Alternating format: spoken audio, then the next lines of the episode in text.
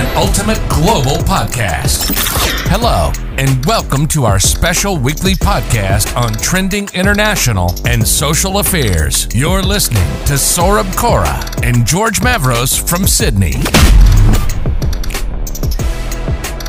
So, welcome to another exciting episode of the Ultimate Global Podcast. And today's in today's episode, we're joined by Ryan Paul, who is the founder of Content Lift, and he's uh, helping marketeers uh, map the customer journeys. It's so important for the marketeers and also the salespeople to map that customer journeys um, in order to understand uh, how they can analyze it and improve the different touch points that are there while they're interacting with the customers through different platforms, through social media, or while as a salesperson, also when you are chatting with them, when you're interacting with them, that is also a touch point uh, during the customer journey. So we'd love to know from you more about a content lift, uh, Ryan, before we dig deeper into mapping out the customer journeys. Yeah, thanks for having me. Um, so yeah, content lift. I'm I'm I'm what I would be. I would call what you call a researcher, really. So customer researcher. And what I try to do is figure out why and how people buy. Um, I've been in. I, I focus mostly on B2B mainly. I've, I've done some B2C in my career. In fact, I sort of started in that 20 years ago when I was um, I was working for a franchise chain of coffee shops, and research was sort of and understanding the customer journey was was on fell into my shoulders, and I've sort of just carried that on throughout my career. Uh, and then I had a bit of a segue in my career. I, I took a bit of a detour. I was became a reporter for TV and radio for about three years as an investigative journalist, and it was great. It wasn't my calling, so I went back to the business world, and I've sort of used that skill set um, in that sort of customer journey mapping approach. Uh, and for me, it's if you don't understand what customers are doing, how and why they buy, it's going to be really hard to influence, you know, how they make decisions about your product or service well before they even know you exist. So that's sort of why I do what I do. Yeah, absolutely. And uh, why do you think mapping out customer journeys is so important? Well, it's sort of just what I just said, which is, you know, you have to understand how they make decisions. So uh, let's take B2B or sometimes even complex purchases in B2C, right? House, car, you know, maybe an expensive piece of jewelry. We we don't just wake up and buy something typically. There's a series of events that happen or there's a process or, you know, a progress that we make to come to a final decision. And more and more buyers are spending that time alone. When I started in B2B 20 years ago, that was before the internet was really at the scale it is now. And you had to rely on vendors for a lot of information to make your decisions. You didn't have a lot of options to go and research. This everything's flipped now. I, as the buyer, can do as much research as I need to and all the due diligence on my own. So most buyers now are actually either building their sh- shortlist or their preferred vendor before they even reach out to sales and they're just sort of doing some final due diligence. So if you don't understand what they're doing bef- what buyers are doing before they get to that point and your job uh, as marketing and salespeople is influence that decision making process if you don't know what that journey is on average how are you going to influence it? So and then you're just probably going to spend a lot of wasting a lot of money trying to figure it out if you don't actually understand what it is. That's why I think it's vital because it's it's the only way you're really going to capture mind share and affinity to market early before they get to you. I hope I explained that okay. Oh yeah, absolutely, absolutely. So I think uh, customer journeys need to be mapped out properly so that um, your your buyers and you, you you yourself can understand what you are doing while you are interacting with them through those platforms otherwise if there is no clarity in that um, yeah. you are not going to achieve the desired results for your marketing and sales teams but i would also like to point this to george and understand because george is running his own business in sydney um, mm-hmm. how is he mapping out his customer journeys or how does he see the re- relevance and importance of mapping out the different customers for his business well, um, Ryan, I, I train salespeople, uh, amongst other things that I do. And one of the things that I say to them is if you don't know who you're selling to and you don't know what you're selling, you have no right to actually sell. Um, the role the role of the of the professional salesperson is to lead the client to the right decision. So if we don't actually know what the right decision is for our customer, what gives us the right to be guiding them towards it? Yeah. What's what Ryan's pointed out is is the phenomena that's occurred because of the internet. Um, if you go back pre-internet, the the way that the customer was able to get information was far too hard a slog, and the majority of them didn't do enough homework when they went out, and so they were lambs to slaughter for for any any incompetent or any dishonest salesperson. Today, the the customer, as as you rightly point out, can come to the the negotiation table with as much even more information uh, because they're not paid. They just do this as a thing at home and it's that important to them. They spend hours and hours.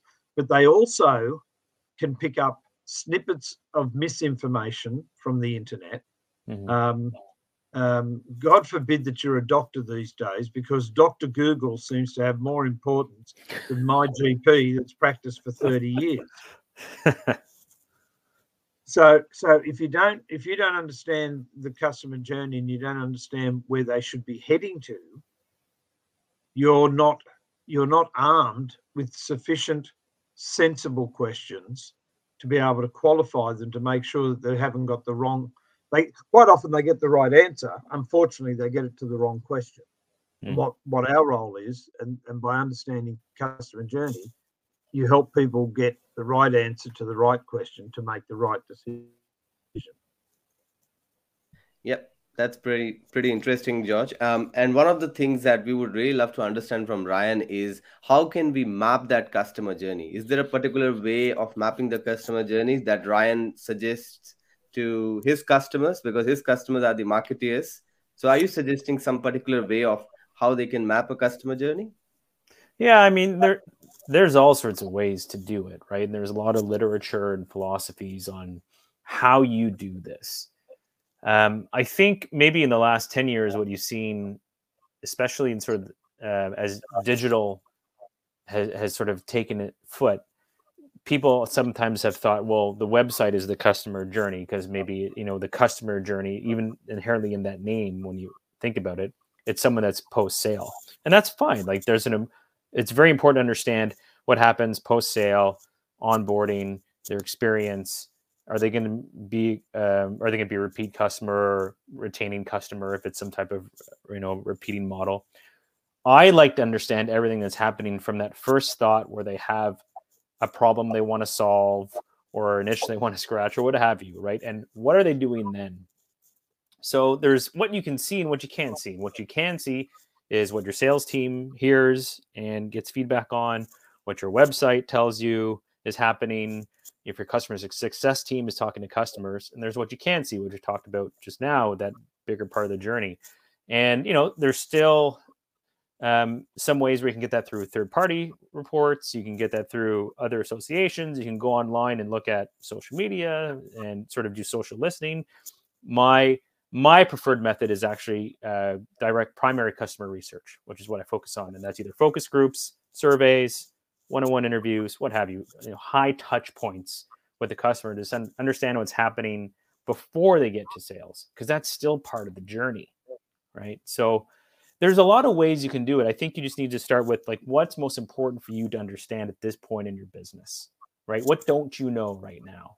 And if there's big gaps in any of that part of the journey, then you can you can pick what's most important to understand now and if it's like the beginning of your business and you're just launching maybe it's your customer experience your onboarding your sales and then as you get bigger maybe then it's further down the market but that's just you know there's there's different ways to do it and that's just um that's just a, a snapshot of how you could maybe go about it yeah and is there any particular stage which you consider as most important during a customer journey so is it the time before you start interacting with the customer Oh. Or is it the time when you are somewhere in the middle of converting that customer? Um, yeah. Or probably when we have not even interacted with that customer, we have st- just started marketing our product. That's the most critical step. What would you consider as the yeah. most critical step in that customer journey? Just speaking for myself, I like to look at it from the stages of maturity in the business. So if I've just started, is my product and service actually getting them results they want? right? If I've landed a few customers and I'm, and they've hired me for something or bought something from me, are they getting the outcome that they wanted to get from? Because people don't typically buy products or services for the thing they they want. They buy it for what it will get them to. You know, what is the progress they want to make, or what is the expected outcome. So is that the first part? And then if we have that pretty much locked down, Maybe we move into sales. How's my sales motion coming? Am I getting how are my customer discovery calls going? You know, am I giving them everything they need from a sales enablement material? Am I understanding the problems? As George said, am I talking to the right people and have I earned the right to speak to them? You know, what is that motion? If I got that part down, maybe then I want to move to marketing, right? So there's there's all these I, I don't look at it as like where where's most important. I always sort of look at it like what's what's vital right now in the life cycle of the business because it's always going to be different use cases, right? But you can you can map out different parts and refine any part of the journey you want. You just sort of prioritize where you think you want to have the most impact at that moment. Yeah, um, that's pretty interesting. How would you relate with this thing, George? Um, the the thing that uh, Ryan has just pointed out with regards to uh, mapping out that journey and putting it into different stages, and then identifying the most critical step. Uh, do you think it relates with what you are doing currently? Oh, definitely. I mean, in every sales course, I explain to people that um, without setting about doing it as a um, a structured, organised methodology or approach, um, when you when you often talk to people that are not classed as a salesperson, you say, "I'm going to teach you to be a salesman." Oh, I don't want people to think I'm a salesperson more often than not, don't know what it's like over there, Ryan, but in Australia, more often than not, they don't want to be seen like a used car salesman. Used car salesmen in, in Australia have a very poor reputation. Oh, that's no different now, here. Okay, but and they're very pushy, aren't they? Now, interesting, interesting um, fact. Less than 10% of people go back to the first car yard that they met when they're buying a used car. Less than 15% of people go backwards at all. More than 30% of people will go back to the first car yard when they're buying a new car. So, why are used car salesmen so pushy? Because if if it's nine o'clock in the morning and you've just walked into Ryan's car yard and you're about to walk back out, he's thinking, I ain't going to see you again. Right? So, so it's these the used car salesman. Um, he understands the customer journey, um, but unfortunately, he's gone about it the wrong way as to how they get about it. When you go to a new car sales yard, they tend to be more consultative. They want to explain things to you. They want to do this. Because they understand if they can build a relationship with you and you like that guy, quite often the person comes back and says, Well, look, uh, George, Saurabh, Paul, whoever it is, Ryan, um, I'd like to buy my car from you. However, your price isn't good enough. Can you match it? Okay. So, so let's just now try and work out well, what's George on about compared to what Ryan was talking about? Well, he was talking about marketing and he's talking about sales and he's talking about the customer journey. So if if we present ourselves that we're not like every other used car yard, whether you come to us first or last, we'll still do something for you. They could change their marketing and they could change their selling style and, and then go from there. I actually used to have a used car yard at Parramatta that I used to go to first. And quite often I did go back to him because I knew what he had there, and he was a very, very helpful man. Unfortunately, he he retired, sold it to somebody who I don't like, and I've never been back since. Well, I went back once and then said, "Yeah, that's happened." So, so that he was, but he was there was a there was a place near, nearby here, Ryan, and he was very well known, right? And he was he. I used to say to him, "You should be in new cars because you you, you don't sell like old sell second hand." So, the other thing is your question of what's most important. The greater majority, over 95% of my business now comes from from either referral or people listening to me talk and then coming to me. I actually, and I don't mean this in an arrogant way, I actually don't care what work you've done beforehand. I hope you've done a lot of research because if you've done a lot of research into um, business coaching and all of that, I don't have to educate you on that. I just have to point out to you where I'm different. So, so, so it, the, the critical thing for people to take away from this is it. This is not about mapping out the customer start. This is not about mapping out the customer end. It's about mapping out the customer journey. And there's a start, a middle, an end, and a whole lot in between. Yeah. Imagine if Ryan and I were, were your tour guides on your journey.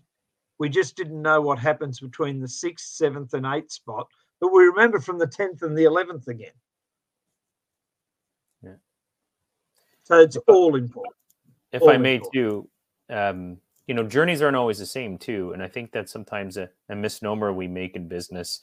Just say in the car example, someone who buys a BMW is not the same as someone who's going to buy a Kia Yeah. right? Or a Bentley. Let's even Yep. ratchet up like a Bentley or Ferrari is not the Yep. same as someone who's buying a Kia, right? They're still buying automobiles and they need them for specific reasons. They will also buy them for different Yep. reasons, and those journeys will be very different. So that's why I'm, I always preach about you need to go and understand what your customers are doing.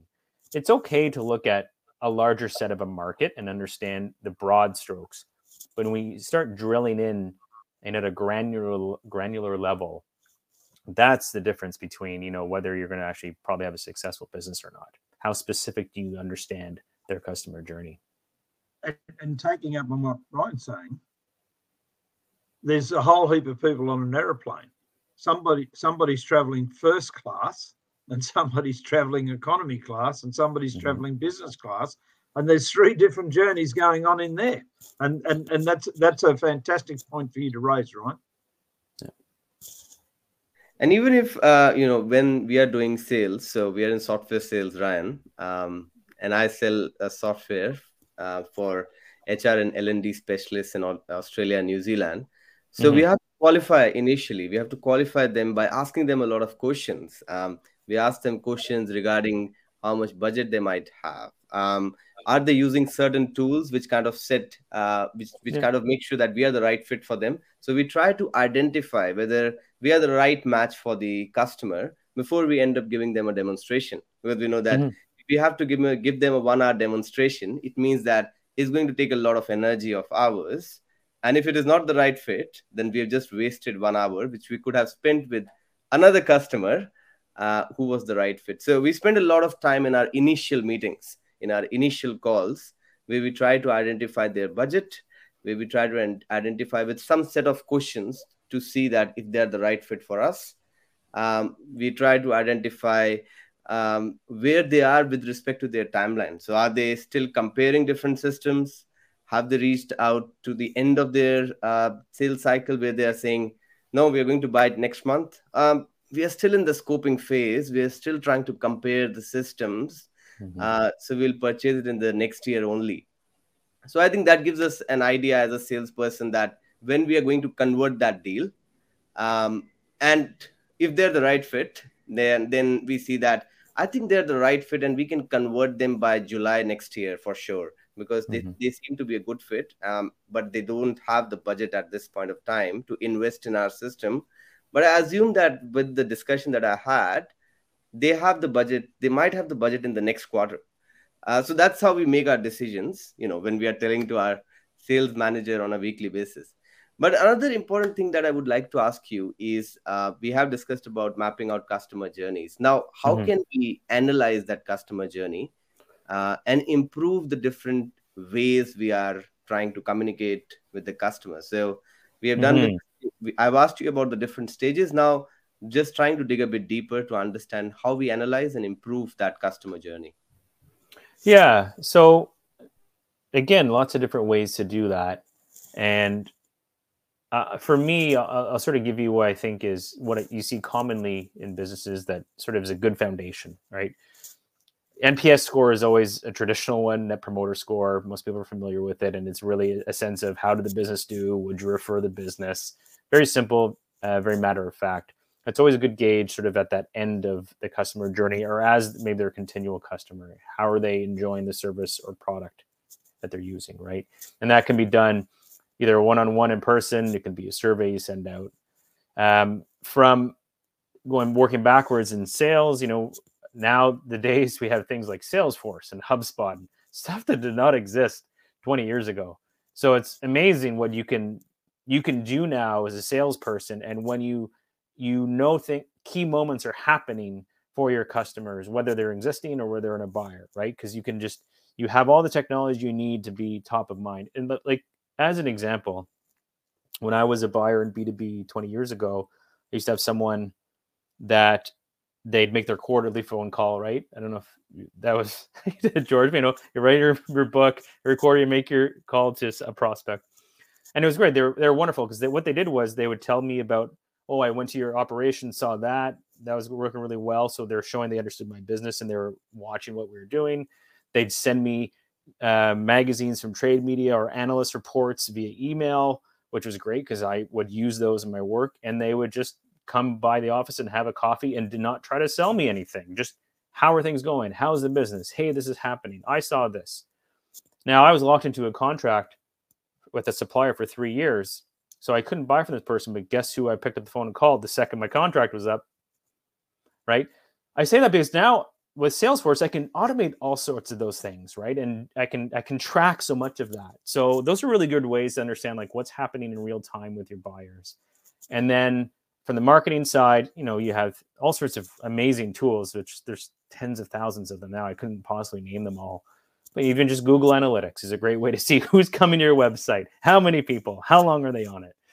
And then when you reach out again you know there's again things like uh, like I, I like to do which is research around what is the stage of the, what's happening in the market you know you know and our target buyers what are trends that are happening? Can i talk to them? Can i talk to analysts? There's all these different things i can do to like understand what's happening going on. My daughter just walked in. Hi rory. Yes i'll be right there in a second okay so there's all these different things you can do to track that journey and um, you know it depends whether it's technically enabled or whether you're just going to do it as a person of course, we don't want to take out that. We, I'm not going to edit that part. I'll keep your daughter in there. yeah, I know. She's good. She's got a bit of a cold, so she's, you know, she's coming in blowing out. Sorry, but continue. Yeah. that's good. No, that's, um, I would be about us being real. Yeah. I would be passing it to George because uh, Ryan just mentioned about this fact of, hey. Speaking of which, say hi, everyone. Say hi, everybody. Rory. Hello. Hi. Okay. Can you go see Papa? Because I'm going to keep talking to my friends, okay? Thank you. All right. Sorry, continue. No, I was just pointing out this to George uh, that uh, Ryan just mentioned about this fact of following up uh, with your customers and being on the top of their mind. One of the things that I also follow uh, is to follow up with the customers regularly to understand where we are standing with respect to them purchasing the product. And as Ryan said, that you don't have to always sell the product. You can just interact with them to build a good relationship to build a good rapport. And at the end of the day when they have made the decision to sign the code or made the purchase make the purchase you are on the top of their mind. What do you have to think about that george? Well again um, i'm i've always always been customer focused so um, i honestly believe that it's not about me it's about the customer and what happens is if you continue to look after the customer, eventually they try to find a way of buying something from you. Now, it may be them purchasing from you directly, or it may be them referring people to you directly. The number of times over the years that I've had people say to me, um, I don't need a business coach, I don't need uh, patents or something, I don't need whatever it is that I'm doing at the moment. Uh, however, I'd like to introduce you to this person because you've really you've really done a heap of things for me. Um, I happen to be part of a networking group which is international, which is uh, BNI. I'm not sure whether you're aware of that, Ryan, but that group, its its main core is its main core philosophy, started by the gentleman that started it, is givers gain.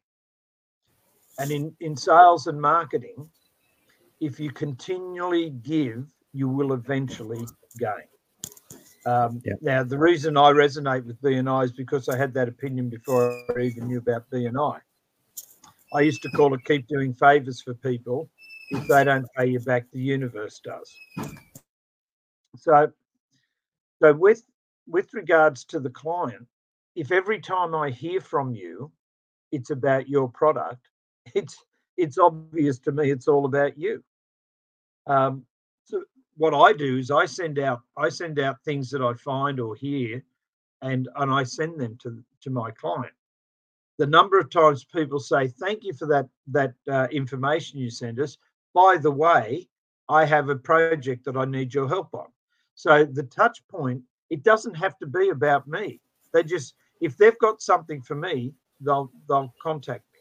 When you're selling specifics like you are with your, your software and things like that, um, there's there's various people that'll tell you whether it's uh, five for them and two for you, six for them and one for you. So in other words, you send out a heap of information, and so much is about for their value and so much is for your value.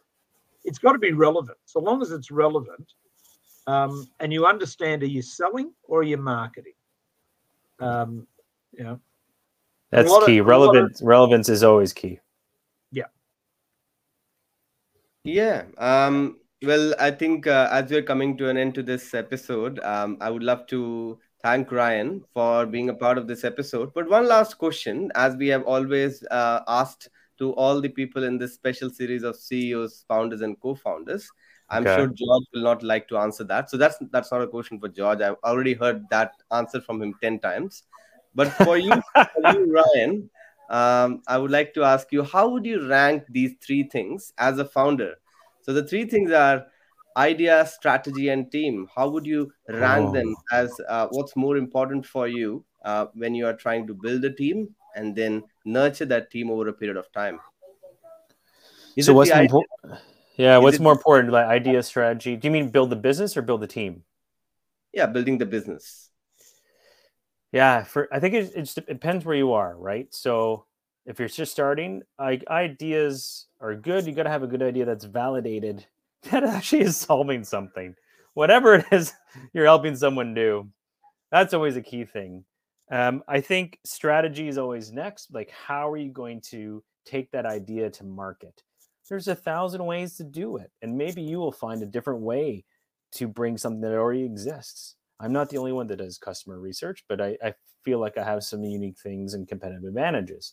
And then it's team, because as you scale, that's important, right? So you have to build the business. So I think again, I hate to say it depends because it's always the worst answer, but I always look at it as like, where are you in the business? So for me right now, um, I'm actually still on the strategy side because I'm still focusing on where are my pockets uh, of growth going to come from? And then once I can find some processes and some ways forward, that's when a team comes in to help grow that. I hope that answers the question. I feel like I dodged yeah, it a little there's bit. There's no right or wrong answer. the answer is correct in its own way. Uh, till yeah. the time you have justified it in, in, in, a, in a manner which kind of uh, makes some sense. But I think that definitely made a lot of sense. And we have already added a lot of answers to this pile of question that we have been asking now for around ninth or tenth time. So George okay. is like, I don't want to answer it again and again. but before uh, we end today's podcast, any final comments from you, George? Uh, uh, not final comments at the moment, but I've got my final question for Ryan. Okay. What what's a couple of things that's been the worst part about being the founder and starting the business, and what's a couple of things that's been the best part about being the founder and starting the business? Oh, good so, question. So there's all these people out here thinking about becoming a a, a, a creator or a founder of a business. What's yeah. a couple of things you, you you'd say to them? you know it is it is anxiety inducing at times whether you how strong you are right? I my dad's an entrepreneur. He took a company public when i was young on the new york stock exchange. I've grown up around founders. I worked for a startup incubator for a few years.